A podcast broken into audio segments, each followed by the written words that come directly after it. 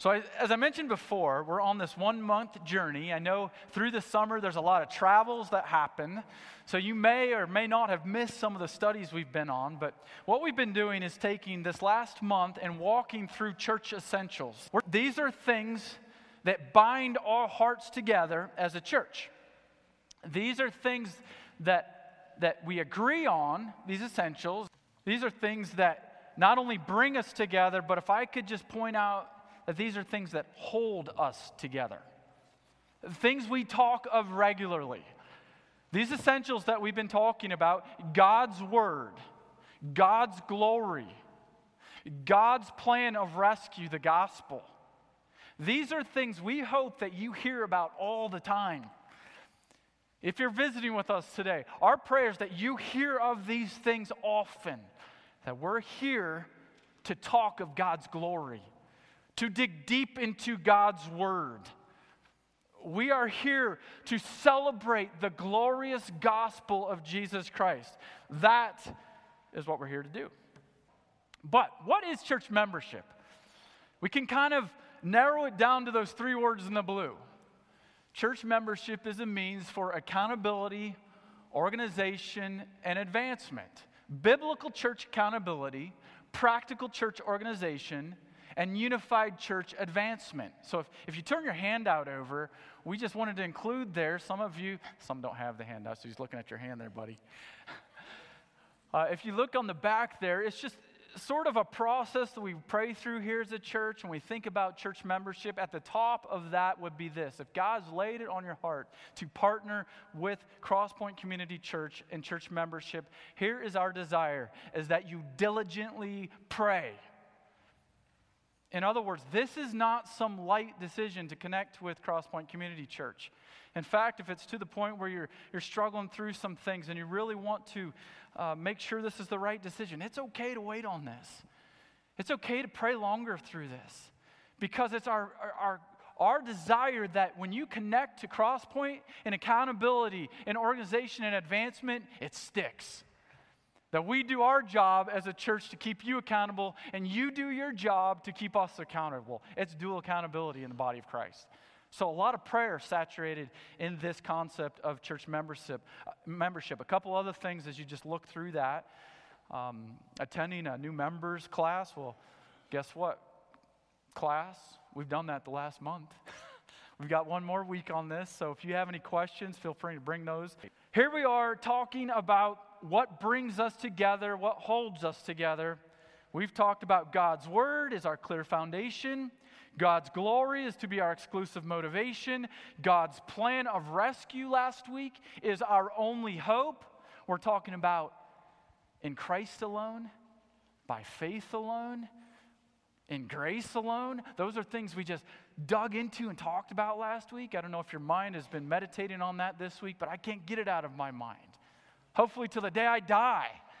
It is all about in Christ alone, through grace alone, by faith alone.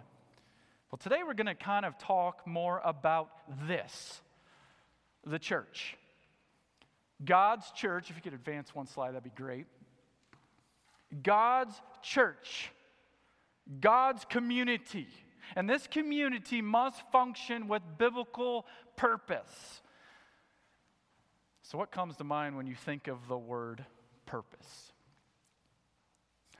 We connected here a compass to this because it's so important when you talk of purpose, when you talk of meaning, that you not get so distracted by looking at our clocks that we fail sometimes to look at our compass.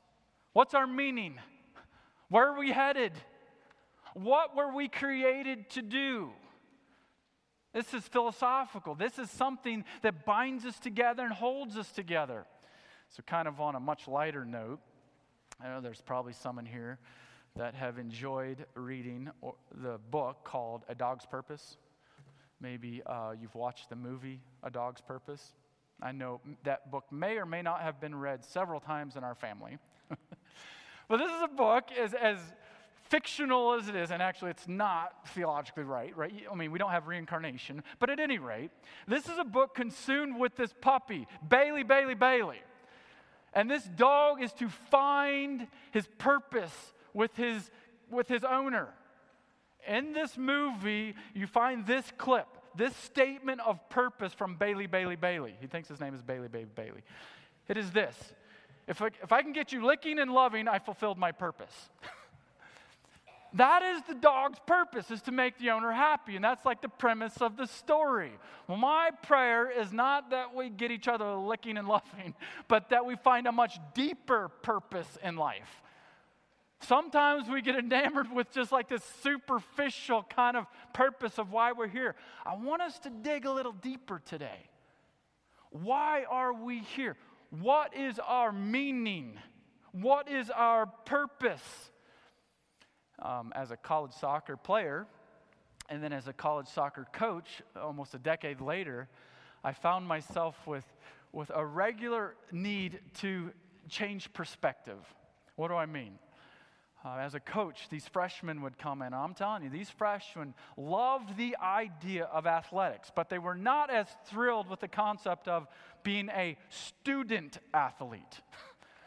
these guys spent most of their time where? In the gym, in the weight room, out on the soccer field, or in the rec hall or dining hall. But sometimes we had to have a little bit of a timeout. Some of these freshmen who, after about three weeks, I'm watching their grades and realizing they are just missing the mark. I've got to bring them into my office. I, I bring them in, sit them down, and here's what I'd, I'd have to talk to them about. I say, hey, why are you here? why are you here? What is the meaning of you being here? Is it just so you can run around out on that soccer field and score goals? Some of the front, yeah, yeah, that's why I'm here. Okay, okay, now it's time to completely redirect your purpose. Really talk about some essential things here. Because first and foremost, you are a student athlete. Let's redirect that purpose back to realizing that, as uncharming as it might be sometimes, you're here to go to lectures. You're here to read books. You're here to do papers. There is some beauty in the education that you're receiving here, not just the recreation out on that soccer field. Well, why do I bring that up? Well, here's why because of the temptation of my heart. Sometimes it's easy for me to come to a congregation, a church, to come to church settings, and it's so easy to get drawn into the lights, camera, action, music loudness, to get drawn into all of the, the surface level stuff, to be enamored with the charm of a body of Christ, to be enamored with, okay, I'm giving it up right now, the food of the body of Christ. Especially when we meet with the me in church, right? Or last Sunday night, what happened? The sugar abounded last Sunday night. I went home with like three stages of sugar coma, I think. Well, those things kind of bring you in. Well, the fact of the matter, and all of those really cool things that we do, all those exciting things, sometimes we need to pause and say, okay, why are we really here? What is the essential elements of what we're doing? What is our purpose for being here? What is the purpose of God's community? God's community must function with biblical purpose. So, you ready to talk about that a little bit? Okay, before we even talk about the purpose part about it, what about the Christ community, God's community? What is that? It's God's church. God's community is God's church. This is what we're talking about. It is God's people. God's church, not a place, not brick and mortar, it is people. God's church is God's new covenant people. God's church is, in fact, God's church. It is not the elders' church. It is not the preaching pastor's church. It is not the deacon's church. It is not even the congregation's church. Brothers and sisters in Christ, this is whose church? God's church. This is his body. This is the body of Christ. And as such, we need to realize how important it is. So I put up there God's new covenant people. We can talk for days and days about that discussion of those four, four words God's new covenant people. I'm going to summarize it today and just focus on the last word there. It's God's people. It's not all about a place, it's not all about brick and mortar. The church of God is about you, it is about people, it's about relationships. It's about God changing the life of people. Why do we say God's new covenant people? This is beautiful.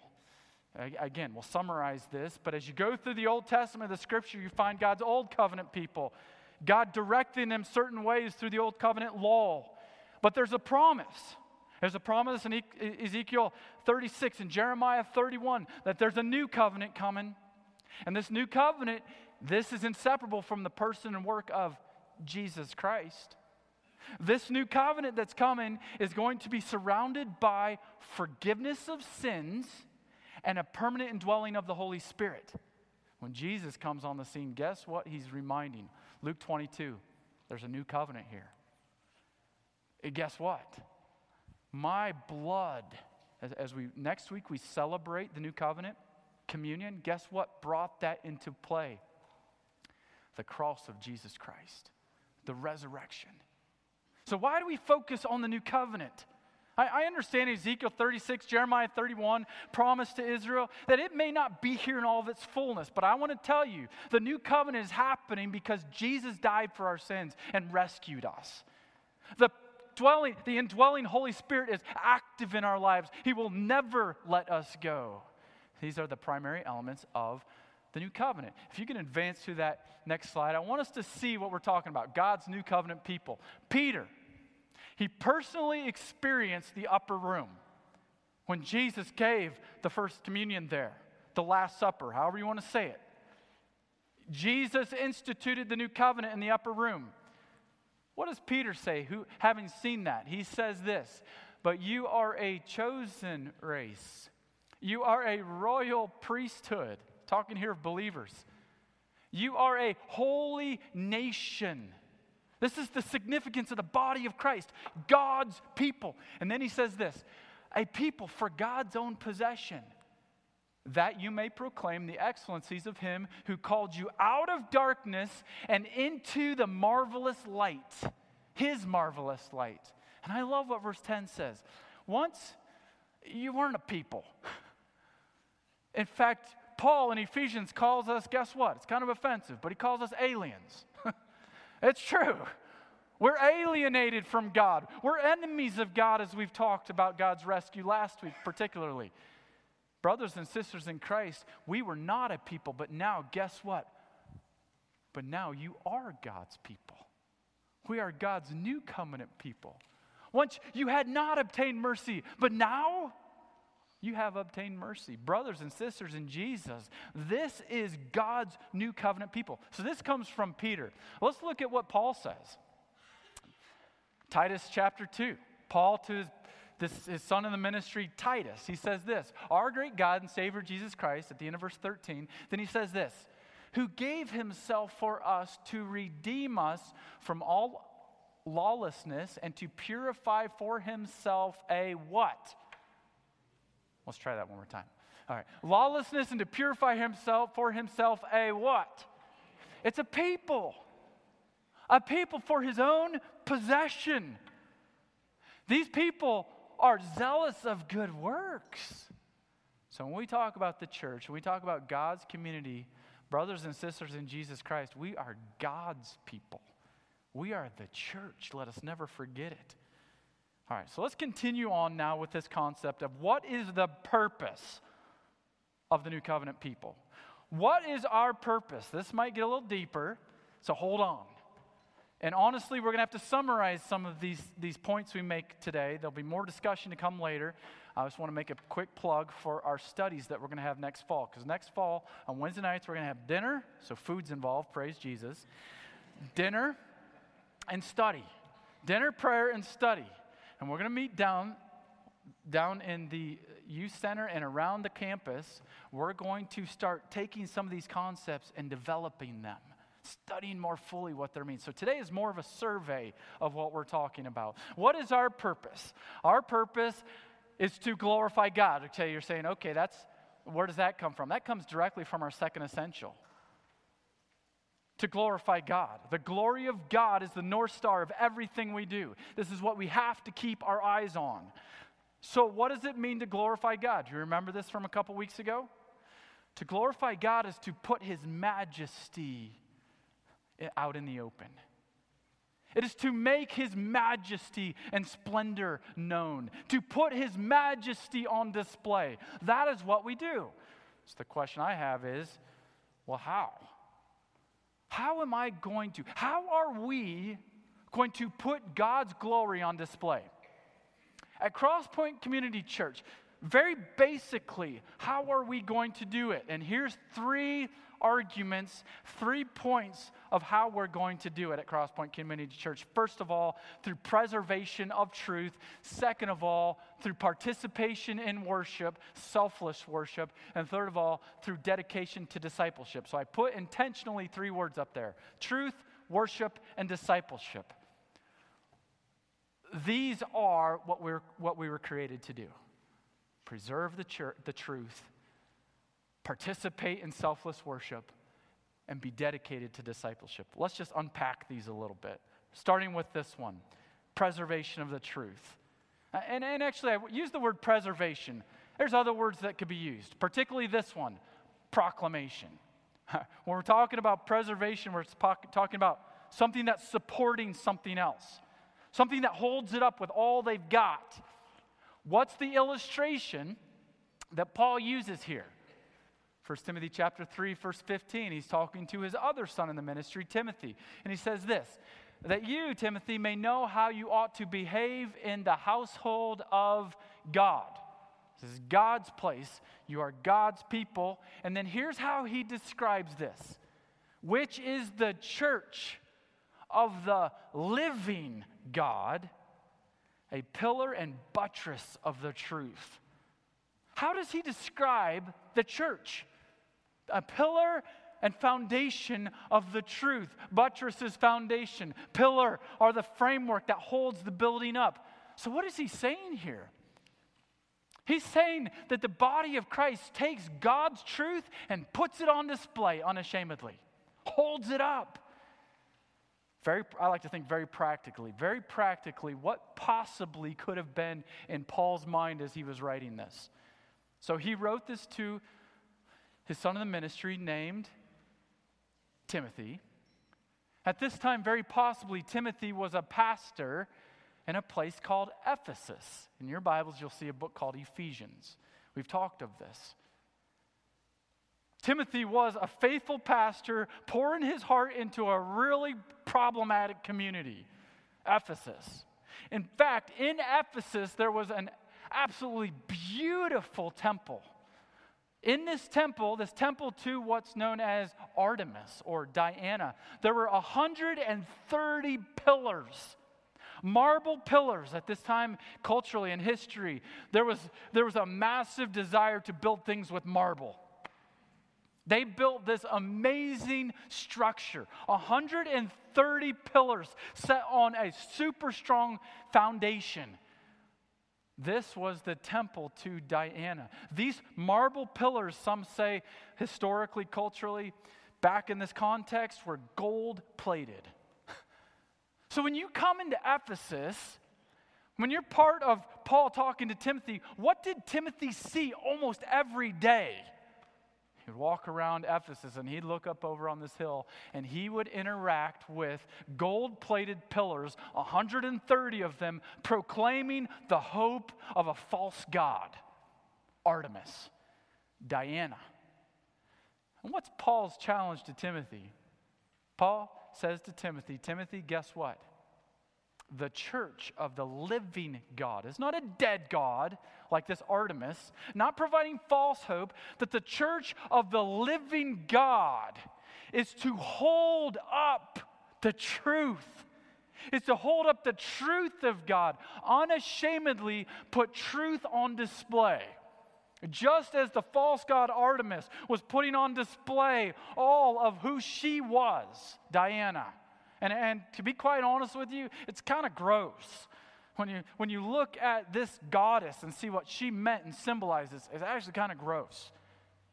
But what Paul is saying to Timothy, Timothy, the church of the living God, it is the pillar that holds up the truth, that proclaims the truth. Okay, in our Bibles, especially in the New Testament, what is truth? Well, I think very clearly as you go through the scriptures in John 17, what does Jesus say of truth? Sanctify them through thy word, Jesus says. Your word is truth. Brothers and sisters in Christ, guess what we hold high? We proclaim faithfully. We hold on to it as all, with all we have. We put on a pillar and put it out there for everyone to see. It's that book you're holding on your lap. It is the Word of God. What else does the New Testament say about the truth? Jesus Christ himself, prior to going to the cross, in John 14 says, I am, to Thomas, I am the way, the truth, and the life. What do we hold up as a church? Brothers and sisters in Jesus, we hold up Jesus Christ. Unashamedly, we hold up the fact that Jesus Christ changed our lives, He rescued our souls. We hold up the Word of God, we hold up the person and work of Jesus Christ. We hold up, thirdly, as you go through the scripture, it is the gospel. Paul says this to the church of Ephesus in verse 13 of chapter 1 In Christ, you also, when you heard the word of truth, and how does he qualify that? The gospel. The gospel of your salvation and believed in him, you were sealed with the Holy Spirit of promise. So, very simply, and we'll keep working through this, what do we hold up? What do we proclaim? We hold up the word, we hold up Jesus Christ. And we hold up the gospel, the good news, with everything we have. Which, by the way, is this appropriate for the culture we live in today? The culture around us is telling us that the truth that we hold on to so tightly is ridiculous. Just to say it. The truth that we hold on to, it's not worth it. In fact, Paul tells the church of Corinth the people around you think of Jesus Christ and Him crucified as being foolish. But, brothers and sisters, that's why we, as a body of Christ, hold it all with all we've got. In a postmodern culture that says, a relativistic culture that says, what's truth to you might not be truth to you, but that's okay. They can, they can coexist in relativism. You know what the, the scripture says? We are the pillar and ground of the truth. Jesus Christ presented in the Word of God, bringing us the glorious gospel of Jesus Christ. We hold up the truth. We got to keep moving, or we'll be here till 2, and we'll need to have food. Let's keep moving. So, one of the primary reasons we're here, one of the primary reasons you're sitting here today, you're active in the body of Christ, is to hold up the truth with everything you've got.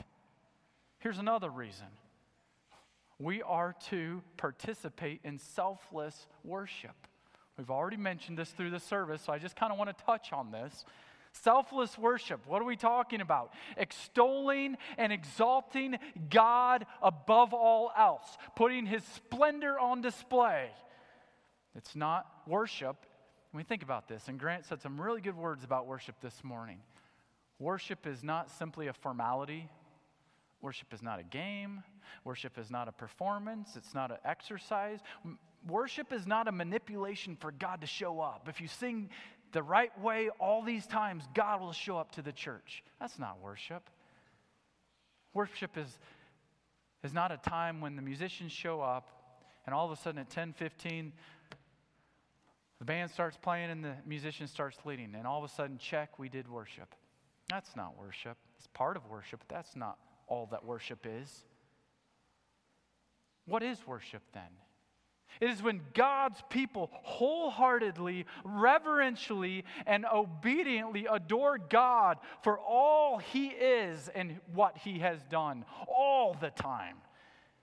It is expressed in actions and attitude. Do you realize when you come to, to church on a Sunday morning, when you live with church people through the week and in our community, you're expressing worship in your attitude and actions. Worship is driven is driven by a wholehearted love for God that magnifies God's worth. That is what worship it is, is magnifying God's worth. It is lifting high the glory and grace of God. Uh, one of my mentors says this, it is all of who I am recognizing all of who He is. That is worship. Worship is a corporate, when I mean corporate, a group overflow of what God has been doing in our lives all week long. What do I mean? Personally, Monday morning, you are to worship God in the beauty of His holiness. All through the day on Monday. Teens at work or at school or with friends or on sports teams, you worship God. We worship God with our families and our neighborhoods. You worship God with your attitudes and actions all day, every day. That is what worship is. When we come together, then, as a congregation, a body of Christ, guess what worship looks like as a body? It is an overflow of what God's been doing in our lives all week. From the time we pull onto the campus at Crosspoint, guess what? Worship is seen in how we interact with the people around us. Worship is seen when you go to your spot that you normally park in and someone else is parking there. Who do I worship? Am I worshiping God or am I worshiping me and my rights? Worship is seen when you enter into the church and the person that you know said something against you shows up first to greet you with that big smile. You want to knock that smile right off their face. worship is seen how we interact in the body of Christ. You know what worship is seen? Worship is seen by how you smile to people in the church and let them know how glad you're here. How glad you are that they're here. Worship is seen when we open the Bibles and we study the Word. Worship is seen when we open our mouths and proclaim the goodness of God in song, even if it's not the song we wanted. even if it's not done exactly the way we wanted it.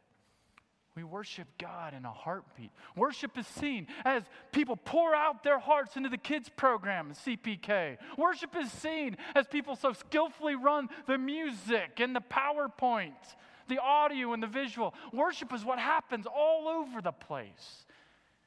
Corporate worship is an overflow, and I just want to read these verses. Obviously, we're not going to dig deep into these. But Acts 2 says a bit about worship. Acts 2 gives us a glimpse into the first New Covenant congregation at Jerusalem. And if you would just listen up, I'm just going to read some of these things and then I will just highlight some of the, some of the ways that the New Testament church worshiped. I'm going to read in verse 42 of Acts 2. I just put it on there and you can listen or follow along if you would like. But verse 42 says this And they devoted themselves. Um, some of your translations will say they continued steadfastly. Uh, they were set on something. They devoted themselves to the apostles' teaching and fellowship, to breaking of bread and prayers.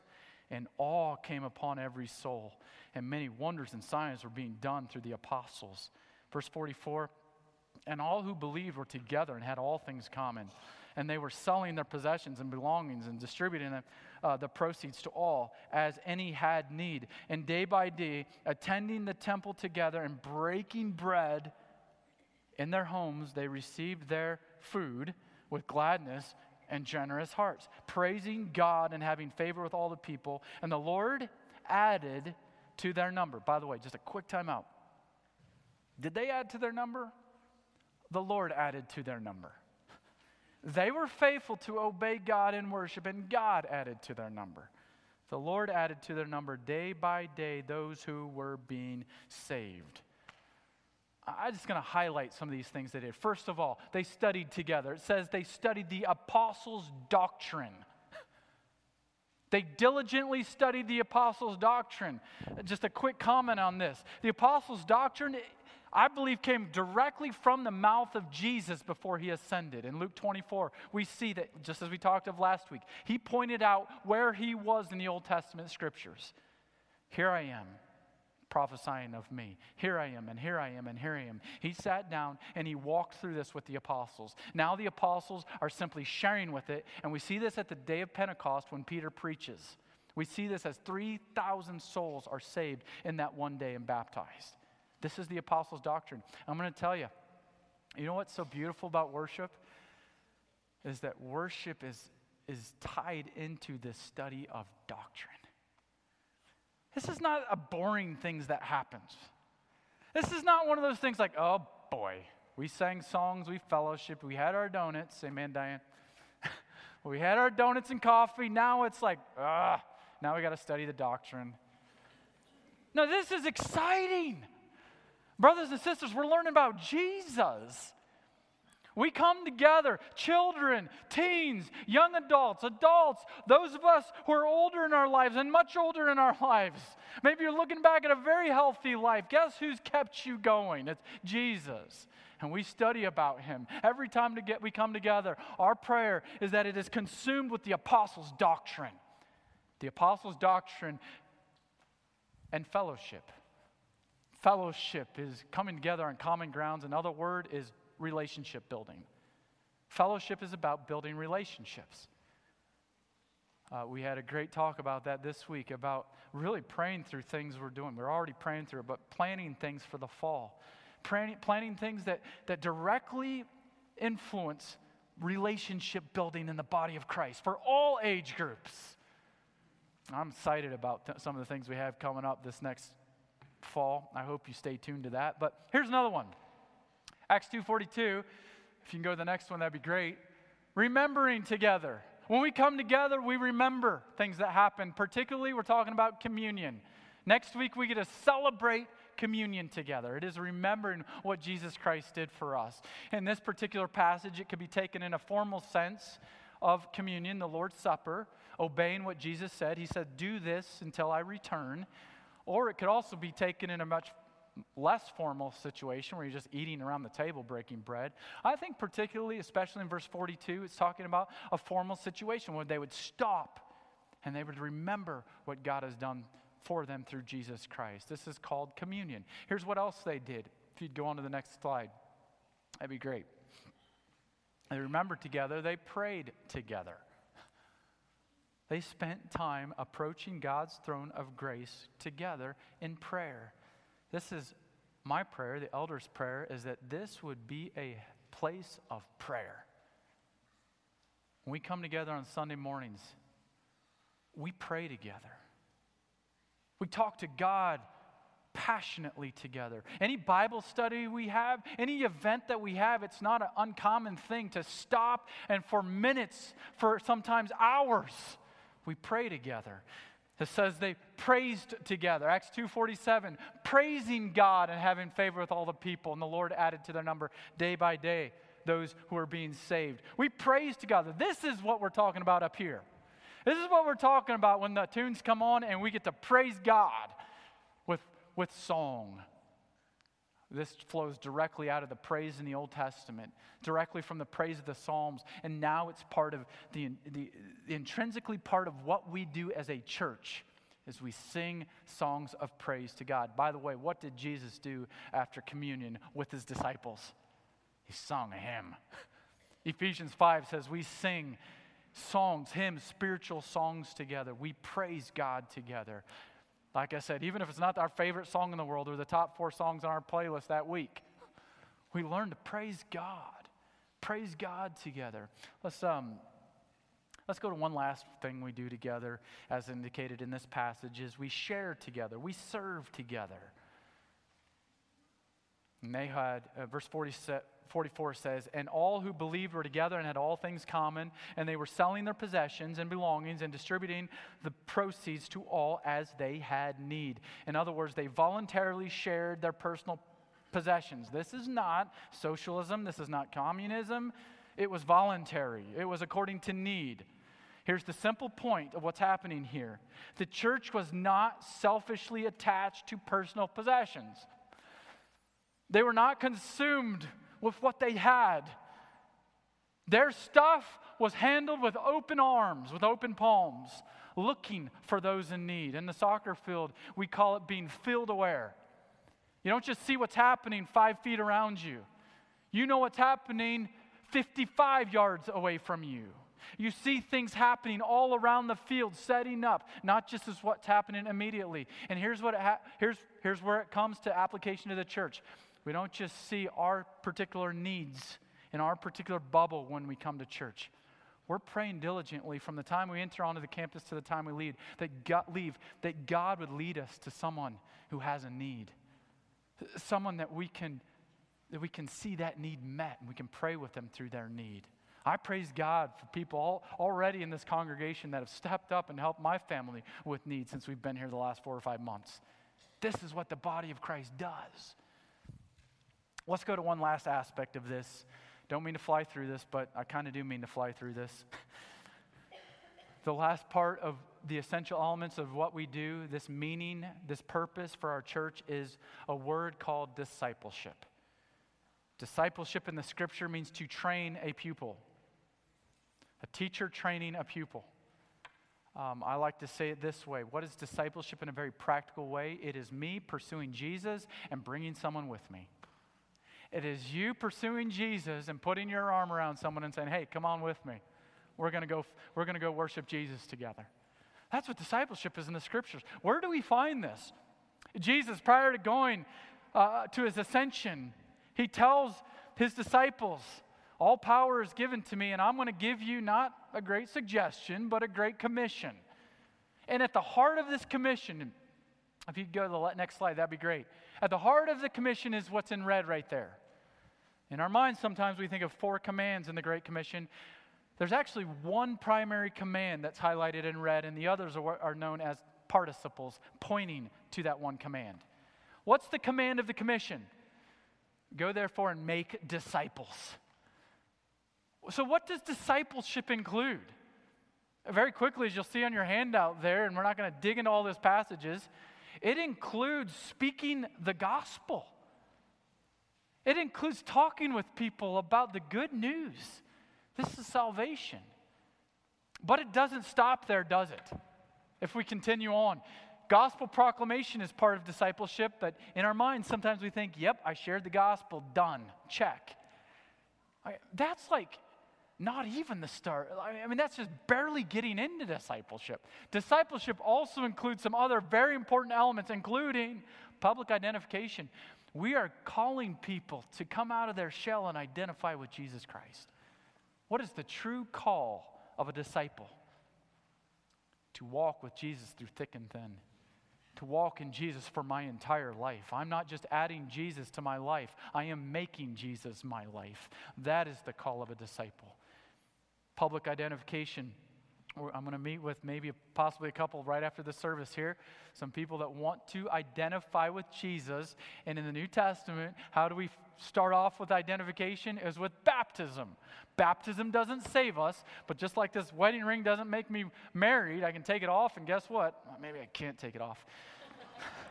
All right? If I were to take my ring off, doesn't mean I'm not married to my beautiful bride anymore. But I proudly wear it because I want everyone to know I'm married to my beautiful bride. What does salvation do? It publicly proclaims that I embrace Jesus Christ with my whole life. It's public identification that I love Jesus and I'm willing to follow him to the day I die. Let's keep working through this. Uh, how else do we disciple? It's through consistent sanctification. This is growth. I put down there 1 Peter 2 talks about us being built up as a body of Christ. It's growth. We're not here to sit our backsides in the chair and watch everything happen. We're here to grow in Jesus. Discipleship happens through steadfast instruction. This is leadership. I put up here, if you go to the next slide, that'd be great. I put up here Ephesians 4. And he gave some apostles and prophets and evangelists and shepherds, teachers. That's what carries on is the shepherd teachers, the pastor teachers. Acts 20, 28 talks about this Ephesian model, and this is the model we've embraced as a church. He's talking about elders plural, pastors plural, and church singular. That is what we embrace as our church and our polity. And what do the pastor teachers do? Equip the saints for the work of the uh, ministry, the edifying or the building up of the body of Christ. How does that happen? Verse 15 speaking the truth in love. Brothers and sisters in Christ, discipleship includes listening and participating in instruction. Maybe I can just make a plug here. Love coming to church on Sundays. Love going to Bible studies through the week because you're receiving instruction how to grow in Christ. Teens, you're interacting with the scriptures when you study together. When Lane or Ridge or anyone else comes and talks to you about the scriptures, you're soaking it in because you're learning how to be equipped and how to grow. There's another aspect of it it's accountability. Some would say this is kind of the dark side of discipleship, and I would say the accountability side of discipleship is one of the most loving things a body of Christ can do. When you talk about church discipline, this is not judgmentalism, this is not legalism. This is coming alongside of someone, as Jesus says in Matthew 18, coming along someone that's purposely, intentionally rebelling against God and His Word and saying, We love you enough to try to pull you back into the body of Christ. If it doesn't happen, this is where church discipline happens. And I, I can't say it enough that church discipline is actually one of the most, love, when done in a right way, is one of the most loving actions of the body of Christ. Because you are the whole purpose of church discipline in Galatians is to actually get them back, to see how much they need the body of Christ. Let's keep working through this with this simple key idea. We talked a lot today about our purpose, our meaning. What were we created to do? In summary form, it is to hold high the truth. Jesus Christ, Him crucified, the gospel, and the word. We hold it up as pillars we hold up the truth. We also are committed to selfless worship. It's not all about me, but it's coming together, praising God for who He is in everything we do as a church. Worship happens as those nursery workers are changing diapers. Worship happens as the janitor is cleaning up the bathrooms and as those working in the kitchen are preparing food. Worship happens as we come together and glean from the Word of God on Sunday mornings. Praise God for worship. And then what are we called to do? We are called to disciple. The key idea this morning is as God's church, we must function with biblical purpose in everything we do. We must fulfill the, the intended purpose for our lives, our church, in aspects of membership that we talked about in accountability in organization and advancement. So what? So what? Thank you, Pastor Andrew, for all those fine words you said. Maybe some of them not so fine. but how is that going to make me any different when I walk out these doors? Well, can I ask you this question? Are we as a church, can we pray through this? Are we fulfilling our purpose? Are we committed to holding to the truth with every single thing we have every ounce of energy holding and proclaiming the truth? What about worship? Are we living whole life worship? And then when we come together, it's an overflow from worship that's happened all week? What about discipleship? Can I ask you this? Who are you coming alongside, putting your arm around, saying, I'm pursuing Jesus, would you come with me? Are we discipling those around us? Are we discipling dads? Are you discipling your kids? Teens, who are you discipling? Who are you coming along and saying, hey, let's pursue Jesus together? One last question Will you be committed to your part in fulfilling the biblical purpose of Crosspoint Community Church? You, you are part of the body of Christ. Whether you're the hand or the foot, whether, you, whether you're the elbow or the knee, whether, you, whether you're the nose or the ear, you're part of this body.